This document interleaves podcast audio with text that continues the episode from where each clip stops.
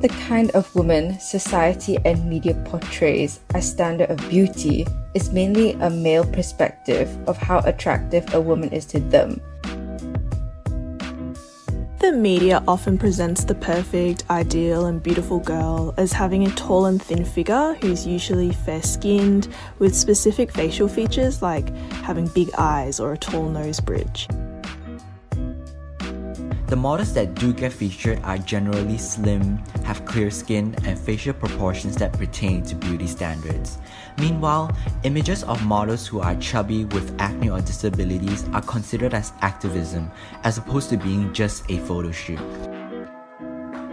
Most of the times, we are looking at girls that look very, very, very skinny.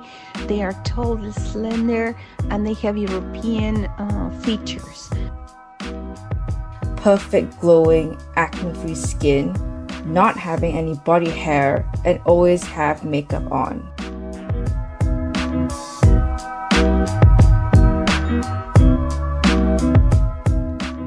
Hey guys, and welcome to the first episode of Little Miss Media. We're your hosts, Melissa and Breanna, and this is a podcast about the media. Today, we're going to be talking about how the media shapes our self worth and our perception of beauty. In this episode, we're specifically going to be looking at how magazines and advertisements, movies and TV shows, social media and filters affect our perception of beauty. So, without further ado, let's dive into it.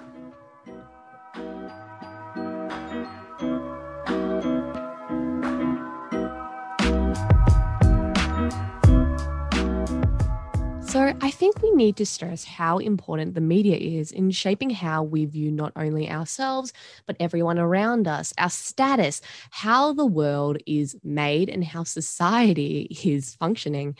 And when we see an image in a magazine or in an ad and it's associated with something positive, well, we're going to start thinking that we have to buy that product or look like that person mm-hmm. to get that positive feeling what I can think of is perfume brands, right? Like mm-hmm. you see those perfume ads and you have this glamorous lady and she's living in this apartment in Europe. and big mansion. exactly. She's got this mansion and she just sprays her perfume on and there's a guy and he's watching her through the window and he's like, "Oh, she's beautiful." and then you kind of go, "Oh, wait, if I buy this perfume, maybe I'll attract someone, right? So you start associating that I guess, positivity and that attraction with the product. You want to buy mm-hmm. that product. And in a way, these advertisements, they're actually just classically conditioning every single one of the consumers to mm-hmm. get a certain product, to look a certain way, or to, in your case, to smell a certain way in order to be deserving of love as well, which is, I think, quite harmful to a certain extent. We're starting, starting to tie beauty to material, which to equate that to self love and lo- getting love from other people. So yeah. I completely agree with you there, especially when you mention that classically conditioning women into thinking that. And Mel and I have both watched this documentary called The Illusionist. And there's this quote here that I just think is so telling. It talks about how women are deeply conditioned from birth to feel that what's important about us is how we look. And I don't mm. know if you can think of examples, Mel, but I think of when I watched media growing up and when the ugly duckling would transform into the beautiful swan, right? Mm-hmm. Like a mm-hmm. Princess Diaries, when For Mia sure. gets her hair all straightened and she gets her glasses yeah. taken off and they trim her eyebrows, and suddenly she's a princess. She deserves to be a princess now that she's mm-hmm. beautiful. There's always that makeover scene in every movie that that is a pretty common trope, especially from I don't know movies like In the Breakfast Club mm-hmm. for sure. When the girls that that one emo looking girl suddenly got a total makeover to look like the pretty dolled up prep girl, and that's when she started to get the attention of the other guys, etc. Or even from Clueless as well. So these are just things that you know that girls are just conditioned, like what you said, to feel from the beginning that if I get a great makeover, I'm gonna start to get attention. I'm gonna start to get love. Mm, that is so true. And then if we start looking at the magazines, if we start looking at these advertisements, if we've already been right conditioned to believe that our beauty is what gives us love, is what gives us attention, well, then if all these girls in these ads are beautiful, if they're all surrounded by, I don't know, fawning guys and friends in a popular social life, well, then we're going to start wanting those products. So we have to look at what sort of girls are being put in these ads to promote these products. And I know you and I come from a pretty different cultural background. I come from Australia. Mm-hmm. And I'm from Malaysia. But even in Malaysia, growing up, um, it was always pictures of Caucasian women, usually, even in an Asian country. That was pretty much, I remember growing up idolizing Caucasian looks, blonde hair and the fair skin as well. And um, the body types of, you know, getting like thigh gaps and yeah, being tall, which is something that not a lot of Asians usually naturally have. But because that's been advertised to us so much as children, I remember actually having lots of girls my age as a kid idolizing a lot of Western looks. So that was the idea of beauty um, growing up for me, which is quite interesting looking back at it now. I can almost relate to that. I'm only half Asian, but growing up in Australia, the beauty image was definitely blonde, tan, and skinny. I remember desperately wanting to be tan and have blonde hair. I really wanted blonde hair. Yeah, you'd look at the magazines, you look at the advertisements, and when you had the Australian girl, she was blonde. She had freckles, she had tan, she had blue eyes. That's a big one. Mm-hmm. And I felt inadequate, which yeah. is just sad to think that you're a five year old and you shouldn't feel bad about how you look. You shouldn't feel that you're worse. But yeah, I feel like a lot of kids saw that as the beauty image. And it didn't help that also in the media, in TV shows, the main character was often blonde and her sidekick would be a brunette yeah. or her sidekick would be a POC. Or I think Barbie yeah. movies. I don't know if you yeah. watched a lot of Barbie oh, movies. Oh, God, yes. that really cemented, I guess, blonde supremacy in my head. Where I was like, oh gosh, the blondes are the heroes and mm. the non blondes are either side characters or villains, which mm. is a not good worldview. Exactly. Just tying back to what you said about how, you know, the quote from, from the documentary about how women are conditioned since birth about the idea of beauty. It's sad that at five years old, we're already thinking about what is beautiful, what makes somebody beautiful, which is something that a kid shouldn't really think about. I feel we should just be kids but with magazines, especially, we just you're just sitting in the living room and your mother's, you know, reading the magazine. It's just unavoidable. And also, just one of the things you mentioned with your experience was how the westernized image, despite you growing up in Asia, was still the predominant image, right?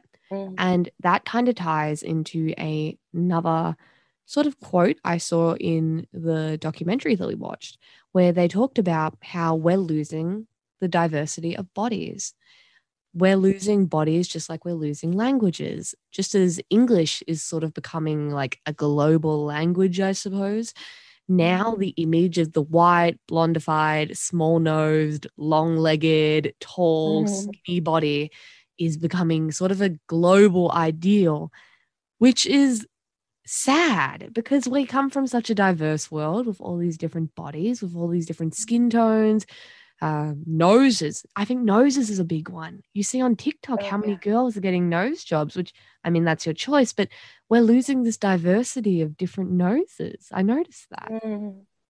I like to see different noses every now and then. Me too. I love like Greek Roman yeah. noses. I think that's oh. beautiful. Oh. I feel like we're only pushing that one sort of nose is acceptable. Mm-hmm. I mean, we do that with a lot of body features, but mm. especially see it with the nose.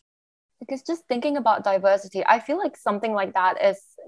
I feel like the youth nowadays are making it more aware that you know, we, we have different bodies and we have to be proud about these things. But because I feel like generally the media is still pushing a certain standard I- idea of beauty, and it's something that is hard to shake off because they've been doing been doing that for years now.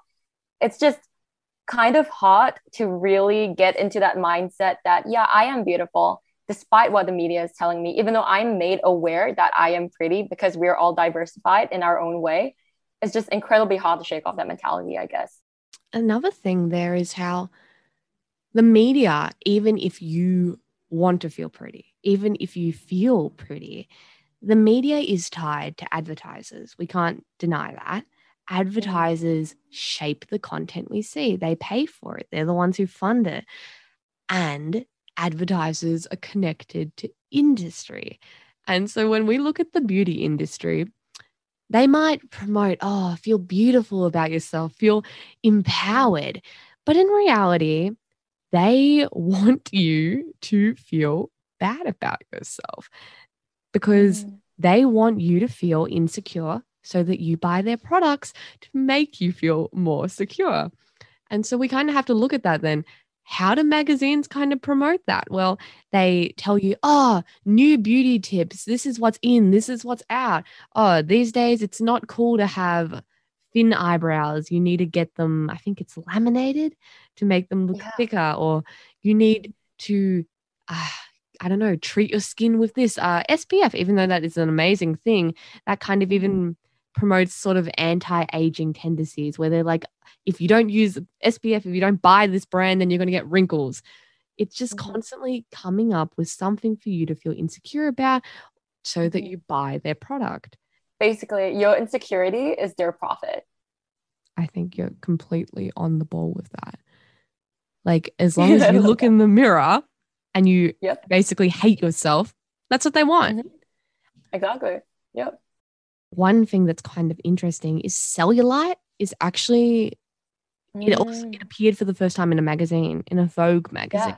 I had no idea what cellulite was until I remember as a kid I did see it on TV. Oh, it was a magazine. I can't really remember anymore. And I did ask my mom what on earth was cellulite, mm-hmm. and she had to explain to me, oh, it's just something that you know we have sometimes, but there are different ways to get rid of it. But you see, even my mom as wise as she is, and I love her, even she has been affected by the way marketing works and the way how media is telling us, oh, cellulite is a bad thing. We want to get rid of that. The same way how wrinkles are pretty much anti beauty in yeah. a way. So, yeah.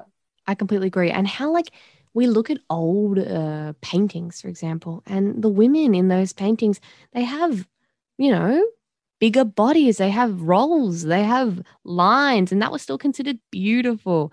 But now that's considered unsightly. You need to buy anti cellulite creams to get rid of it. If you have stretch marks, you need to get, I don't know, whitening cream to get rid of that. It's just mm. sad how they just don't want you to be secure. And I look at it as a few this is my sort of in real life case study that I experienced is mm-hmm. a few years ago all the skincare companies were being about you have to exfoliate your skin buy all these like quite harsh exfoliating products. And then they wanted us to use them. So a lot of us use them. We just followed blindly. And I feel like quite a few people might have damaged their skin barriers. And now they're promoting all these gentle serums that restore your skin barrier, that everything. Mm. Do you see how that links? oh yeah, definitely. Mm. Yeah, like I remember going to the cinema as a kid as well, and we used to have a lot of advertisements playing before the movie. And there was this one particular advertisement that stood out to me so much. It was about this girl who had a severe case of acne. She got this cream, she put mm-hmm. it on, and the next day she was completely fine. And after that, her hair was blowing in the wind the sun was up and all the boys started to look at her. And i rem- i had acne back then as well. And i remember feeling really really bad about myself especially after seeing advertisements like that because i was just thinking wow i am not near perfect. I am not beautiful because i have these things on my face which is actually something just natural but it's not but because of the way advertisements are pushing you to get several products that will get rid of these characteristics, it feels as if they're just really bad things to have. Yeah. It's like, yeah, we've kind of mentioned it, but the ideal consumer is someone who is constantly dissatisfied, who constantly needs more, and who feels that products will make them feel better. So if they make you insecure about your acne, if they make you insecure about I don't know, discoloration on your skin, well, then you're going to want to buy acne creams. You're going to want to buy acne treatments, even if a lot of them don't work. And we kind of look at mm-hmm. this at like weight loss treatments, how weight loss industry is has like a massive fail rate. Most mm. diets, most of these miracle diets or miracle skinny drinks or whatever, people fail on them. But mm. because the media is constantly pushing this image of skinny is good, skinny is perfection, people are going to keep buying every new weight loss product and it'll still become a booming industry because they want you to feel insecure. They don't want you to feel good about yourself. That just ends up being a really vicious cycle. Mm-hmm. Yeah. They produce products, you keep getting them, you keep buying them, and they're just going to keep producing more and more. And no one's going to break out of that mindset. But then that leads to, to the question where's the line between marketing business and actually taking care of a consumer's mental health? But just think about that for a second. How are these people exploiting how you think about yourself, about your self worth, and how are you buying into these new makeups? Why does that make us feel empowered? Why can't we feel happy in our natural skin? And I'm not shaming mm. anyone who uses makeup. I use makeup, yeah. but mm. I just, I think it's food for thought, thinking about why do we need makeup to feel better? Why do we need weight loss treatment to try and feel better? Why can't we feel good in our natural skin? Because the media doesn't want us to feel good in our natural skin.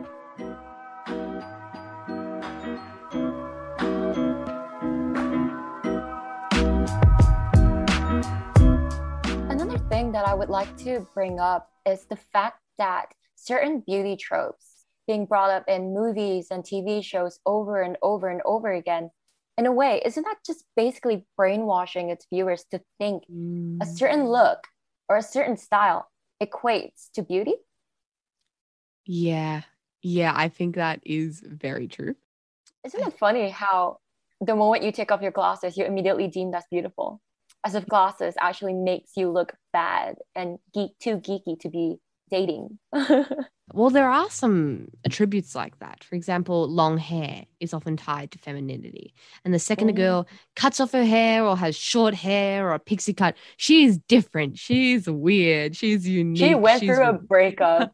yeah. like um I think we discussed one time about in Scott Pilgrim and the character Knives after she's broken up with. She cuts her hair, she dyes it in the bathroom, and she's changed now. She's strong, she's angry. It's mm. just like, why is that so such a rebellious move to cut off your hair? Mm-hmm. Like, why is that spurning femininity? Why is that rebellion? It's just hair. Why is it so tied to us? Mm-hmm. It, it just shows that movies are just conveying the message that to women in general, beauty directly reflects them, their personality, and it becomes their label mm. at the end of the day. I think that's a good point, and how I, it's kind of different for guys, where guys in movies, there is an expectation if you're going to be like the Hollywood leading man. Yes, you're going to look like Chris Hemsworth or Chris Evans or the other Chris, the, All the hundreds of Chris's. but I also think there's still room in Hollywood for men who are just playing your lovable goof, your average guy. And you see a lot of Hollywood men who have that. Jack Black, again, I love him. Adam Sandler, I don't know, the guy who played Paul Blart Mall Cop. I don't remember his name, but there's space for them, right? Mm-hmm. And they they have these movies where they're goofy, they're kind of silly, they're not your average Hollywood man but they still get this amazing model like girlfriend. Mm-hmm. They don't have to change themselves really to get the girlfriend. But then we look at women in Hollywood. When do we ever get a non conventionally attractive woman playing that sort of role and being accepted for it? We don't really get that. Even like someone like Amy Schumer, I guess, is meant to be like that, but she's still pretty conventionally attractive. Mm-hmm, like sure. when like I don't know, it doesn't seem to be equal there. I feel like women's appearance in Hollywood, even if they're meant to be non-conventionally attractive, they're still conventionally attractive. Like as you said, the geek with the glasses. We kind of discussed this a little bit earlier with mm. female driven movies, if you're going to get the guy, you're going to have to get a makeover. You're going to have to change yeah. yourself. Uh, and I think even the point of clueless, as you brought, you kind of brought up earlier, mm-hmm. and it's like, why do girls have to have that transformation to then get the guy? It's actually really interesting. If any of you listeners are a film student, it would be really interesting to investigate how this started in the first place and why this trope, this archetype actually came to be. Yeah, like movies are arguably, well, they are re- a reflection of the society we live in today. So, what does that say about society? Mel and I both study journalism, but I mm-hmm. also study media. I look at it as, and this is going to sound so preachy, the majority of Hollywood, the majority of directors in most film industries are male. The majority of screenwriters are male. Most of the people in these high oh. positions are male. Cinema and film and TV is a very male driven pursuit. It's very much from a male perspective. Mm. Now, another thing, another thing we wanted to bring up was the halo effect in For the sure. media and mm-hmm. how good guys are pretty and mm-hmm. bad guys are typically ugly. And mm. I see this in a lot of children's media. What do you think about that, Mel? The witch always has like that long pointy nose, yeah. always has like a bump every now and then, hunchback, always with a cackle on her, on her broom, etc. So that is because I I used to teach children um, for speech and drama, etc. And I would always ask them and tell the stories about um, you know different kid stories. And when I point at certain pictures, and I'll be like, "So do you think this person's a bad guy or a good guy?" And usually, if the person's well, not conventionally angelic looking, not as innocent, not as pretty looking, kids will just immediately point the fingers and say, "That's the bad guy." And I'll be like, "Okay, so why is that?" Mm, because she looks like this because he looks like that. yeah. and sometimes it just makes me think, okay, whoa, who taught you stuff like that to to immediately label someone's beauty to their personality, to as to to define them as a good person or a bad person. So yeah, definitely the halo effect is something that is has been pushed into our faces since we were incredibly young. I completely agree. There are movies that try to subvert it. Um, I think of Hunchback. I was watching Hunchback the other day, and I actually think they kind of fungled it. Like Quasimodo is an amazing guy, and the movie points that out. He's not a monster. He's a man. He's being treated badly because of how he looks. But when he first goes out into Paris, well, they treat him terribly for being not attractive. But then after he, you know, defends Notre Dame and saves Esmeralda then when he goes out into the the courtyard, then everyone accepts him and hugs him and but it's like he had to earn that. Do you get what mm. I'm saying? Like he yeah. had to earn that respect. He couldn't just be treated well from the beginning, even though he looked badly. And maybe that's kind of reflective of real life. But I feel like that's a sad message to show kids. Mm-hmm. Can't believe that was a kids' film. I know. Like, oh my gosh, Hunchback of Notre Dame is dark. I can't yeah, believe I watched so that as a kid. yeah. yeah. Associating beauty with popularity is something that the Duff, I'm not sure if you've seen that movie, oh, but yeah, they really pointed that out about how the girl was just completely normal, but because she's in a group of two other girl with two other girls who were deemed to be conventionally and incredibly preppy and beautiful, she's mm-hmm. the that girl in the group that no one really pays attention to. Yeah, yeah. Because she isn't dressed properly in a way. And yeah, I remember, well, at that time, I actually kind of liked that movie because I felt like I had some hope back then when, when I was 15. the duff i feel like the duff had such a terrible effect on society despite it trying to have a positive message because then right. we all became like aware of the concept of a duff like i oh never oh my knew God, yeah and then Me that too. movie came around, and I'm like, am I the duff? like, who's the duff? no, there doesn't have to be a duff. What the heck? We shouldn't be assigning that. Like, that's awful. I used to have the duff as my Instagram bio caption what? as well. no! What the hell? I tried to be optimistic. You're kidding. Did you yeah, put yourself as the duff? I actually did. Bio? Yeah. Yeah. I, you guys can't see me right now listening, but I'm literally shocked. I'm like, my mouth was open. I was like, what? No. She almost fell off the chair. I've done that before, but no, that's terrible. That's actually like I know a clear Quite example. yeah, it's been really sad. I'm sorry. You guys can't see a picture of Mel right now, but Mel's gorgeous. So that, like that's Oh my gosh. Well, that's a pretty sad way to end this segment. I- well, on the bright side, let's let's kind of let's actually end it on a this little segment on a nicer ending that's really depressing. Look, I think these days with social media, we're seeing a lot of more, I guess, diversity of bodies. We're, we're getting ad campaigns being forced to have more diversity. And forced diversity is the wrong way to put it. They're putting more diversity in there, and that's a great thing for kids to grow up with. We're seeing Disney shows now that have gay couples, that have unconventional leads, and that's a great thing for kids to see. Kids now get to see protagonists that look like them, that aren't all this beautiful, unattainable person. They get to see mm-hmm. protagonists who are plus size, who are people of color, who have curly hair.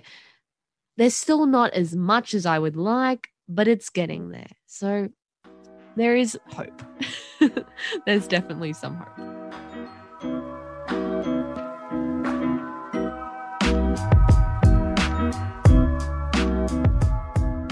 So it's pretty undeniable how important social media is to us.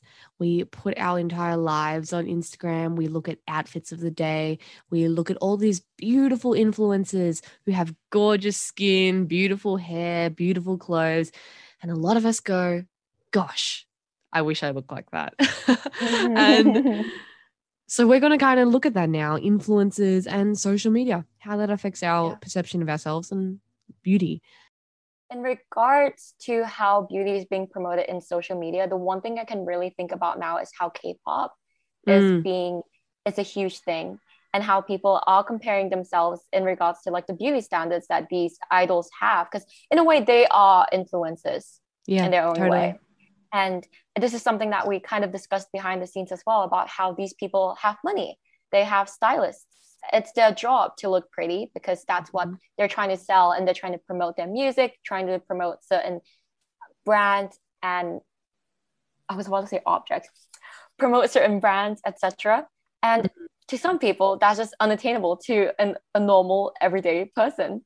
We can't get that much care in order to look like a greek god or goddess. No that is completely right. I think of idols as well a lot like they're gorgeous, unnaturally gorgeous. Mm-hmm. that's the point. that's the point is these people are carefully curated because they're beautiful, because they're talented. You can't, most of us can't compare ourselves to that. Just like models or other influencers who are literally paid for being beautiful.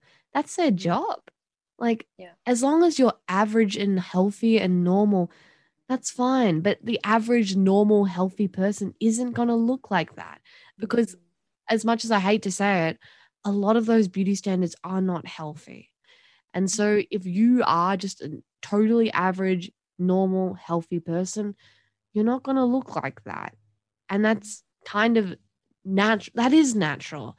But the media then promotes being average as actually the wrong thing everything is very carefully created by a huge team of people and just bringing this back closer to home and about you know our usage of instagram or mm-hmm. um, the internet every post that an influencer posts or you know you and me every single picture has been carefully thought mm-hmm. you always want to represent the best part of yourself so there's i don't know about you but you know there's always a certain way to sit so your thighs don't look as spread. Or or you always when you're standing you have to stand as straight as possible. So mm. your thighs don't look as if they're touching etc these are things that it's it's actually really sad that these are tricks that we actually know to do in order to take that pretty picture to post on your instagram account for that yeah. for those likes all those comments etc so yeah definitely everything is heavily curated and that's just something that slips our mind most of the time i feel no, totally. How, yeah, Instagram is a curated thing. Most people's Instagrams are a persona. We mm. publish the best parts of our life, the most exciting parts of our life. No one's going to post a picture of themselves straight out of bed when they've got crust around their eyes and their hair's all messy. But that's just the reality of it. Instagram is not reality. It's fiction. Exactly. that is such a good quote. I felt I'm like a poet just then. I was like, yeah. it's not reality. Instagram is not reality, Breanna 2021. wow, I'm so deep. I'm just Wow. but you mentioned to me how you were kind of a Tumblr user back in the day. Did that affect yeah. you growing up, do you think? For sure. I feel like the moment Tumblr kicked in for a lot of the young people, which I am still a young person, but um that's when fashion trends really started to, you know, pick up, I feel. And the very first fashion trend I could really remember was the thigh gap phase. I don't oh, know if oh, that's the gosh. same thing in Australia as well. Ah, when I thought of the thigh gap, I thought it was something that I, I, I immediately associated that picture with the usual pretty preppy girl that you would always see on TV shows and movies because that's what they usually have. Yeah. And girls around me, they started doing, you know, those five to 10 minute exercise videos right. how to get a thigh gap on YouTube. And that sort of actually became a routine for me for, for a bit. So I actually got influenced by that. And looking back at that, that was just not great at all. Mm. Um, to to try to work so hard to have a body that you that is just so unnaturally attainable for you mm-hmm. in particular because some people can get it some people can't but why does that suddenly define beauty and no, that's yeah. why i think that body trends. When trends come into like body types body shapes i think that's a very dangerous thing and i personally have no idea why this is even a thing. Like the the big butt trend right now or like you know the the incredibly small waist trend. Yep. You have girls buying corsets to get a certain shape to mm-hmm. to force and mold their body into something that they just can't they're just not naturally born with if it goes to the extent where it actually becomes harmful to one's mental state that's when it becomes an issue. And i do think that's how harmful social media can be. And that's as you said is terrifying once our bodies become trends and we start getting these like procedures and that that really do affect our bodies. That's it's scary to me. Like it is your body. You have autonomy over it. Do whatever you want. But starts becoming scary when you literally have to modify your body with surgery and plastic to feel good about yourself that does kind of scare me and i don't blame the women I blame a society that almost makes women think that they have to get these surgeries to feel worthy. That's just sad. And it's kind of unavoidable when you literally have media that shows you an image of beauty and beauty equaling happiness. Well, then that's going to be what you want. You're going to aspire for that. And it's it goes for men too. It's not just women. We've been talking mostly about women because we are with we're women, so we have a, a female perspective, but it goes for the same for men.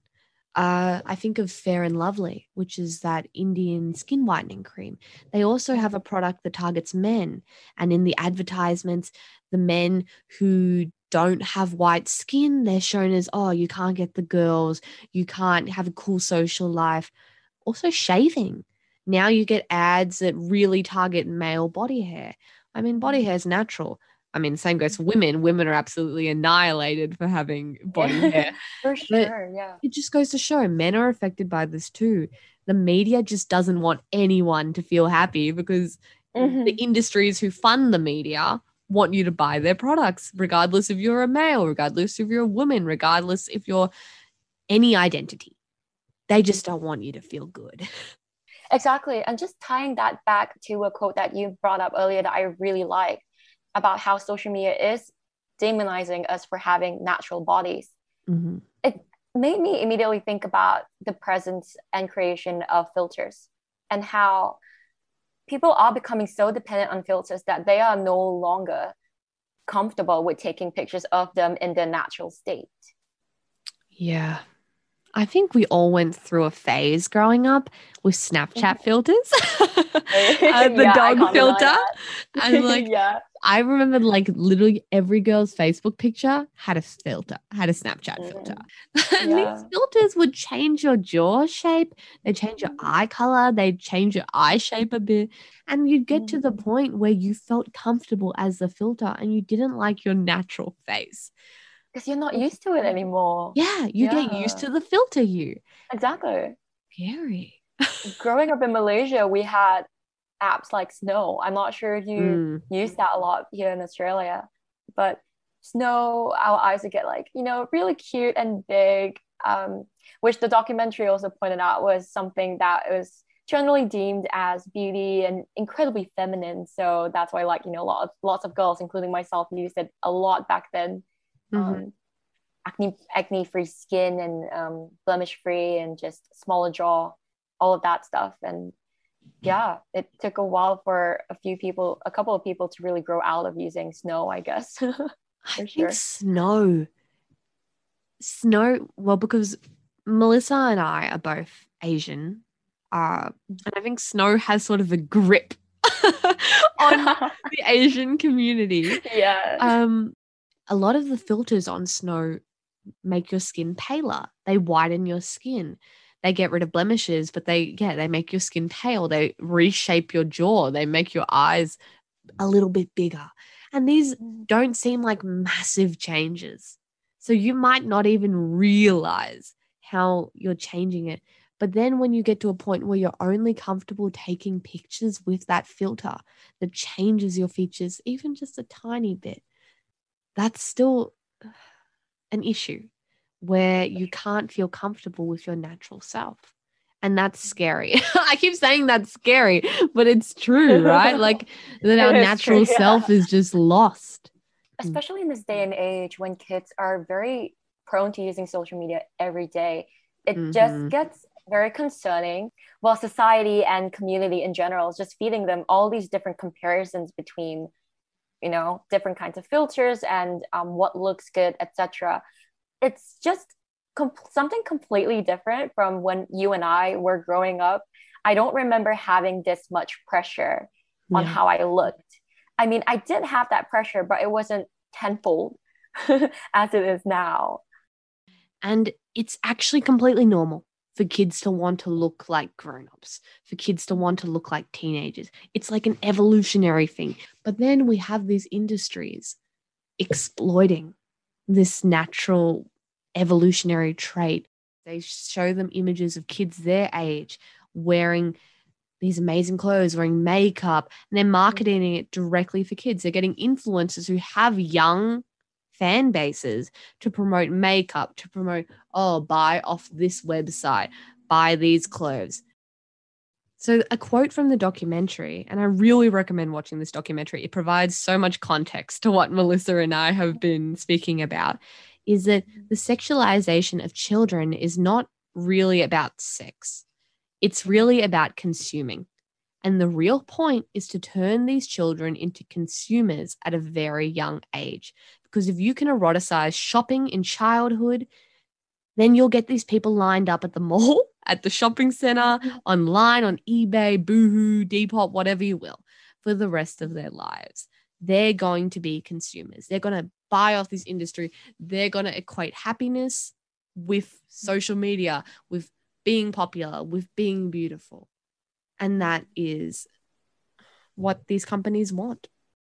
This is why I think it's incredibly important that influencers are aware of the role that they can play in a young girl's or guy's life mm-hmm. because be careful of the way you represent yourself you still need to represent yourself realistically even if you're promoting certain makeup brands or fashion brands because kids are going to look up to you and kids are going to try to follow in your footsteps the same way a little girl is going to try to wear heels everywhere yeah. she goes because she sees her mom wearing them it's okay if you want to experiment with makeup etc but like what you said when it is done to the point where it's a bit too excessive like you're already trying to be like an adult at such a young age or modify the way you look at such a young age then yeah it's it's just really important that influencers know what they're doing i guess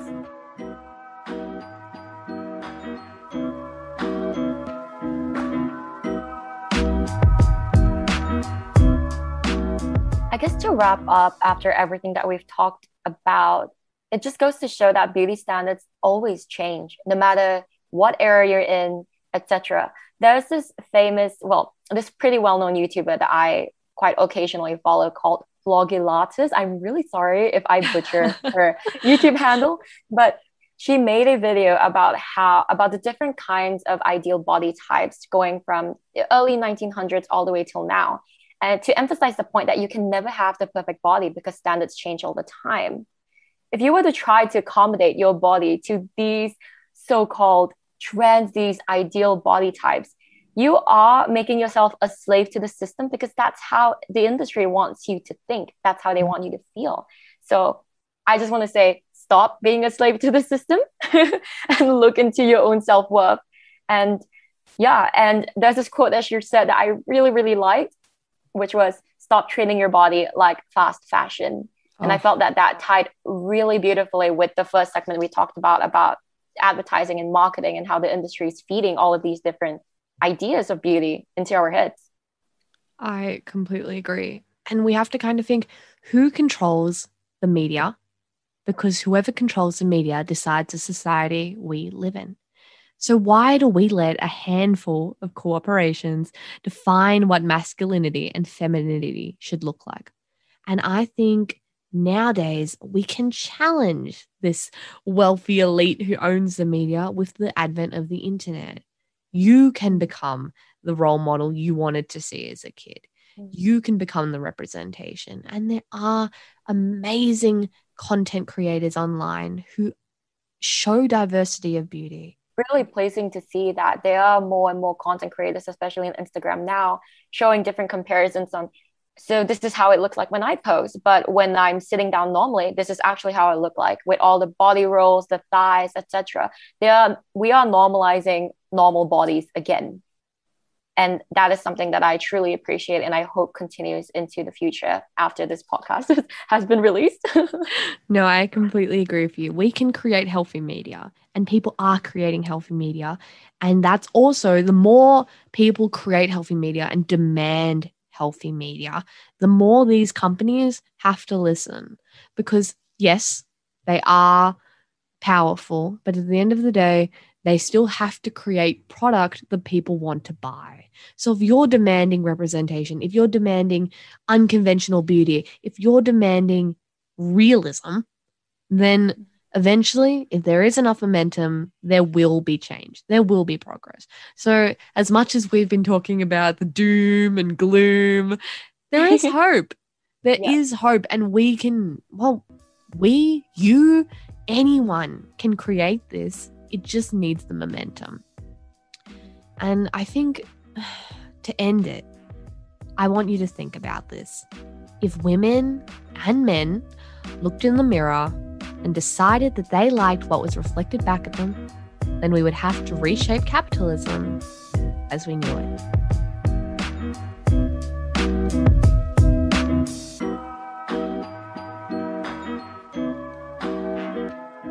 But I have also realized that recently, many brands, such as those on social media, which carry clothing brands, have employed models with curvier figures that don't necessarily reflect the standard that I've described as a way to potentially challenge the standard.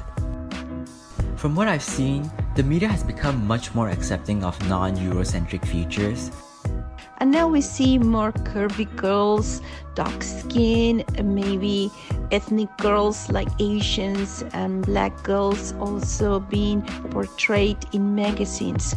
This is something that we must um, look and teach our youngs that um, sometimes is uh, just a, an image, is not reality. Thank you so much for listening to the first episode of Little Miss Media. So, once again, I'm Breanna. I'm Melissa. And remember, the power of beauty is in your hands.